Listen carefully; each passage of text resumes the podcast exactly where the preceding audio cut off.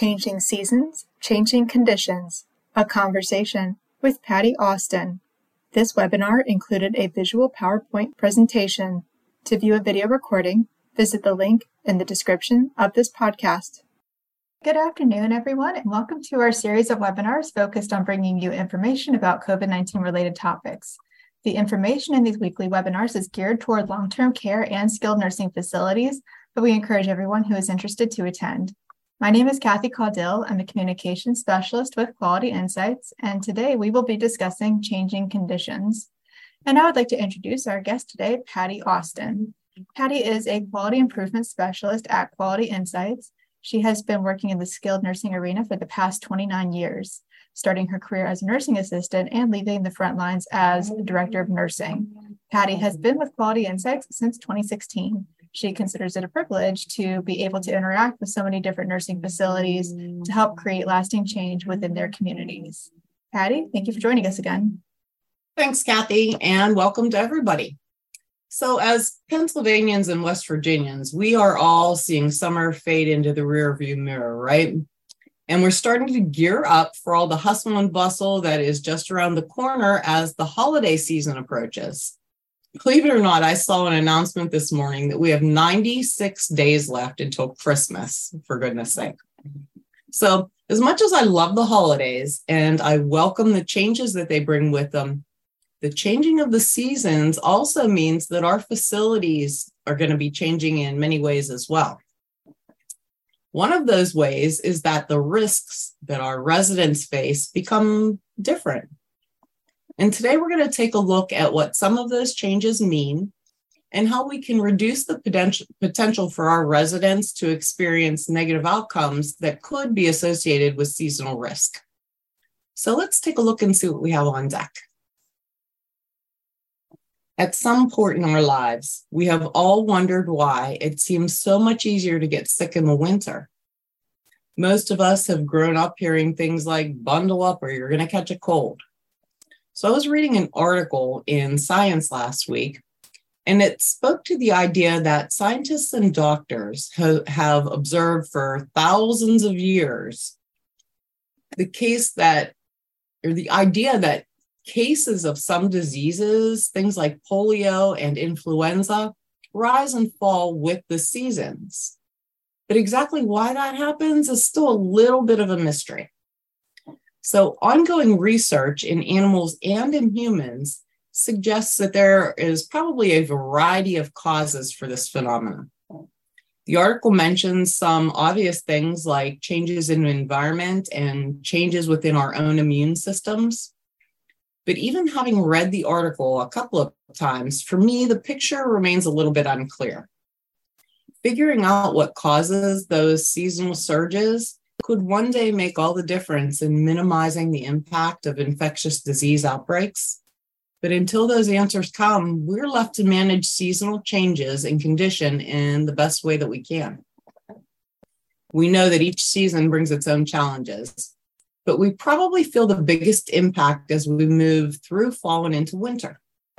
The danger of respiratory illnesses increase as we head into flu season, we have now added a fall COVID surge to our list of fall and winter concerns. And those are just two that jump kind of to the forefront as October knocks on the door. But other respiratory illnesses kind of step forward a greater impact as the seasons change and colder weather sets in. Things like pneumonia and bronchitis and RSV all become more prevalent. And actually, RSV could maybe use a special mention here. This season, we're seeing a little bit higher average RSV rates in some areas of the country. And that could indicate that the onset of RSV season is a little bit earlier than usual. And as with many things, the nursing home population itself is at a higher risk for RSV for multiple reasons. Things like age, weakened immune systems, and diagnoses like chronic heart or lung disease all increase the risk for our residents. Often, RSV presents kind of just like a cold. However, those symptoms can develop into pneumonia. RSV can also worsen conditions like asthma, COPD, and CHF. So it's well worth making sure that RSV is on your radar as we move forward into these colder months.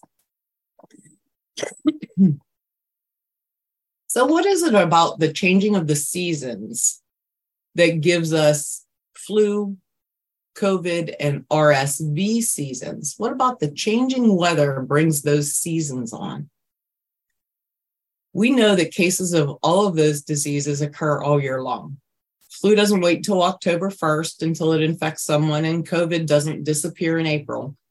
But we can see with our own eyes that cases do spike during the colder months. The thought is that these illnesses thrive as we move into colder months for a number of reasons. First, we have the very obvious people are spending more time indoors and often gathering in groups indoors. So the risk factor is different at Thanksgiving dinner in the dining room than it would be at a Memorial Day picnic at the picnic table. So indoor groups make spreading easier. Then we have the idea that colder temperatures actually dry the air and that dry air can dehydrate your mucous membranes.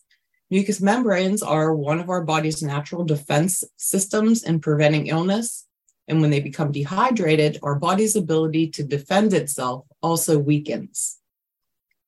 Then we have the idea that viruses are preserved in colder temperatures longer due to a slower decomposition rate.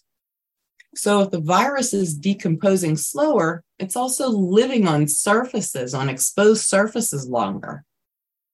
But really, regardless of the why, respiratory illness time is here. And these illnesses present complicating factors beyond the illness itself.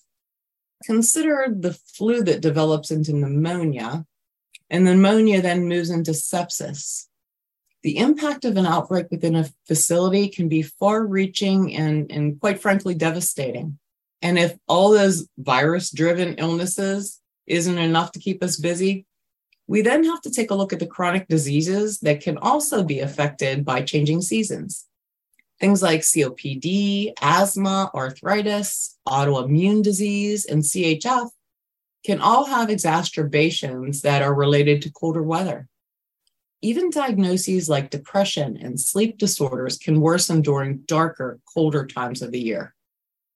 That means we have a double whammy. We have new illnesses brought in by seasonal viruses teaming up with potentially worsening chronic diseases to contend with.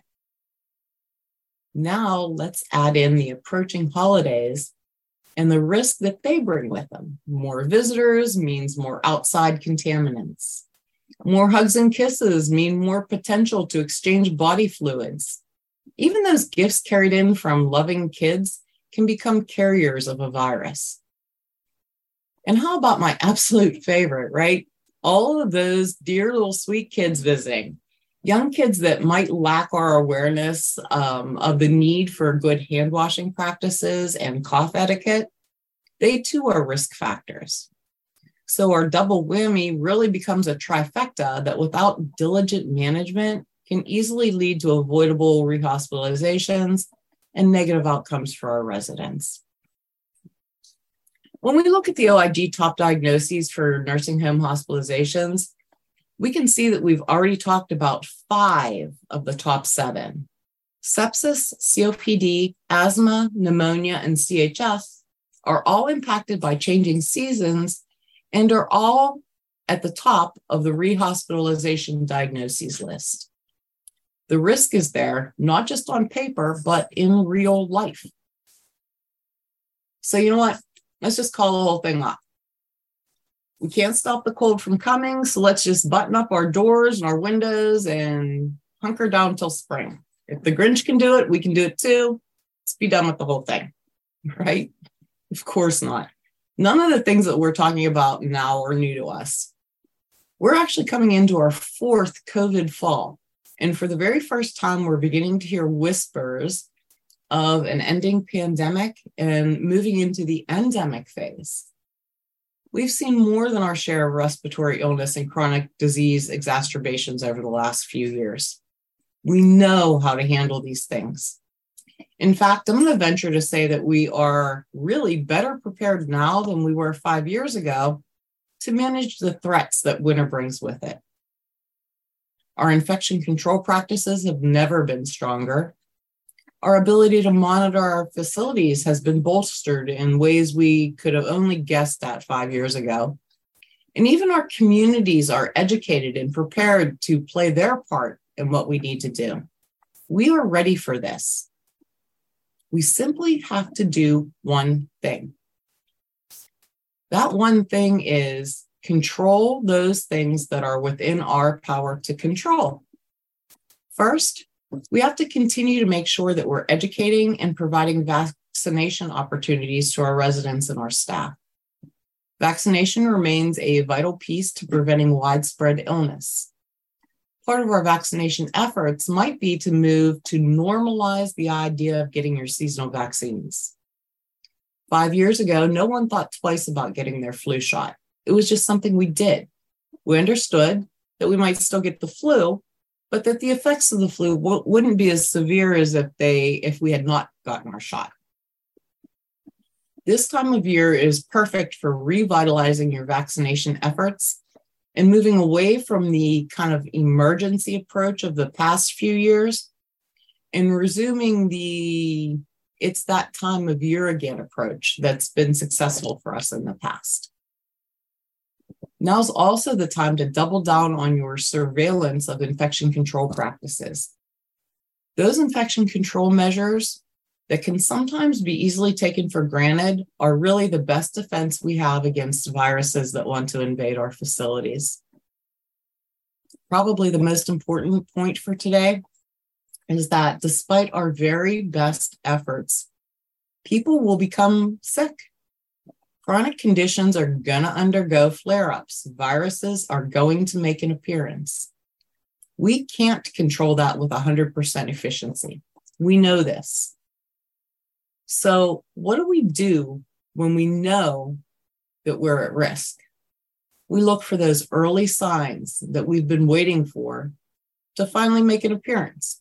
We don't wait until we're sure they have a CHF exacerbation. We notify of those small changes early so that we can take early action and prevent the event that could lead to a trip to the hospital.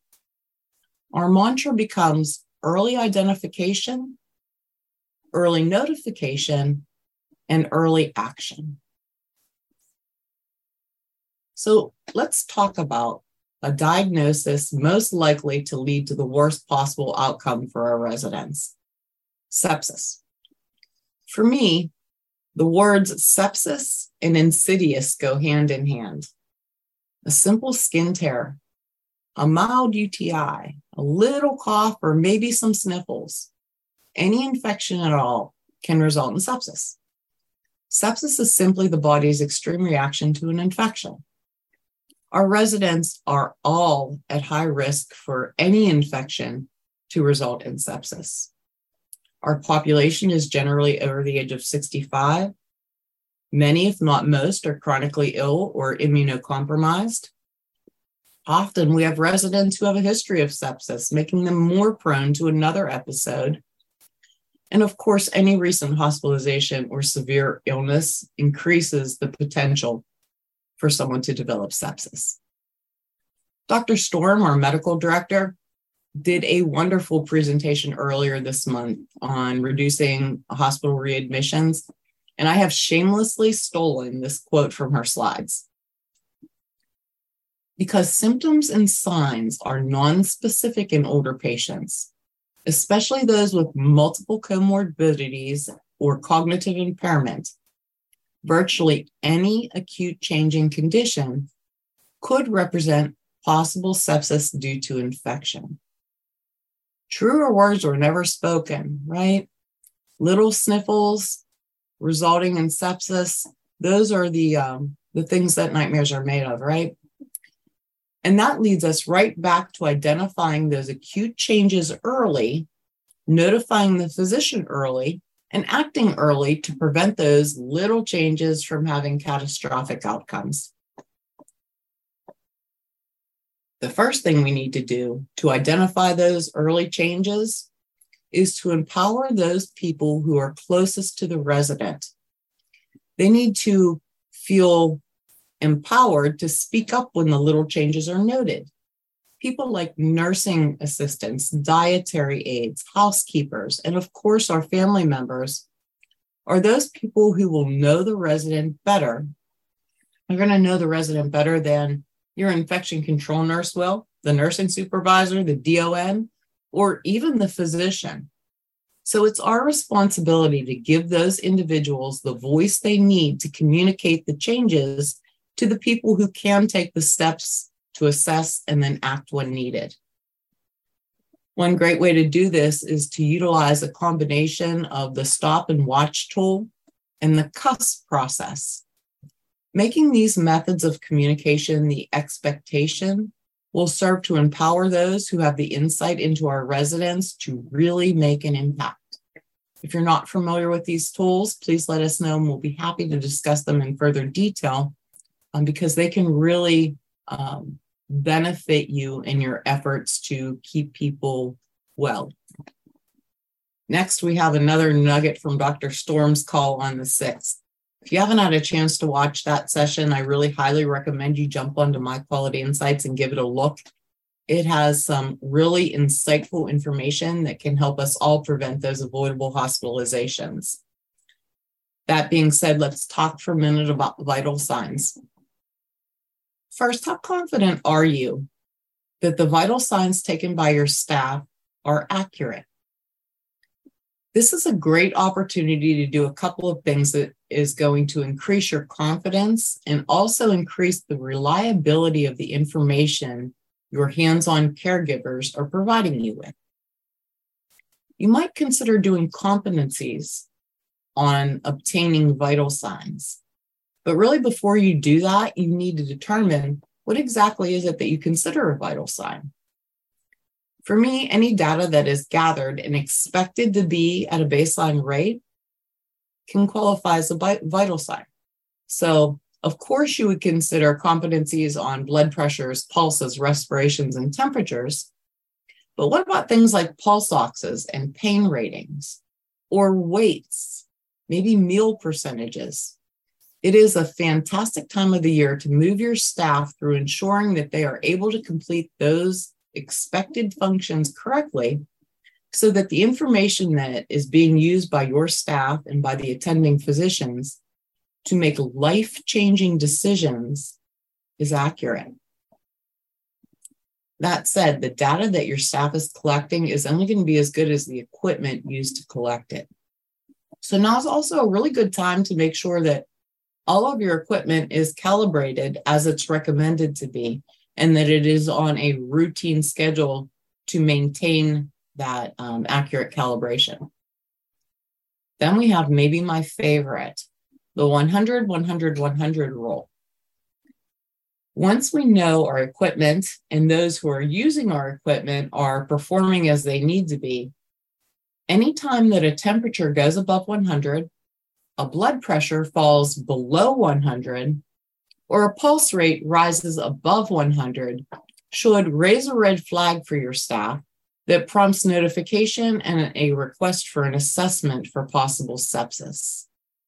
What I love about this is how easy it is for everyone to remember 100, 100, 100. Temp above 100, BP below 100, and pulse above 100. A truly simple way to highlight a possible indicator of sepsis. As we get ready to close for the day, take a minute and imagine how sad it would be if we had taken that Grinch approach and hid our facilities away from the threats that winter brings with it. And, you know, we really don't have to imagine. We can simply remember that first pandemic year. That was the year of the Christmas that wasn't. Now that we're on more sure footing, we need to remain vigilant and control what we can control. We need to increase the frequency of our assessments and report even those minor changes to our nursing staff and to our physicians. We have to have the confidence to request that hands on assessment when sepsis is suspected.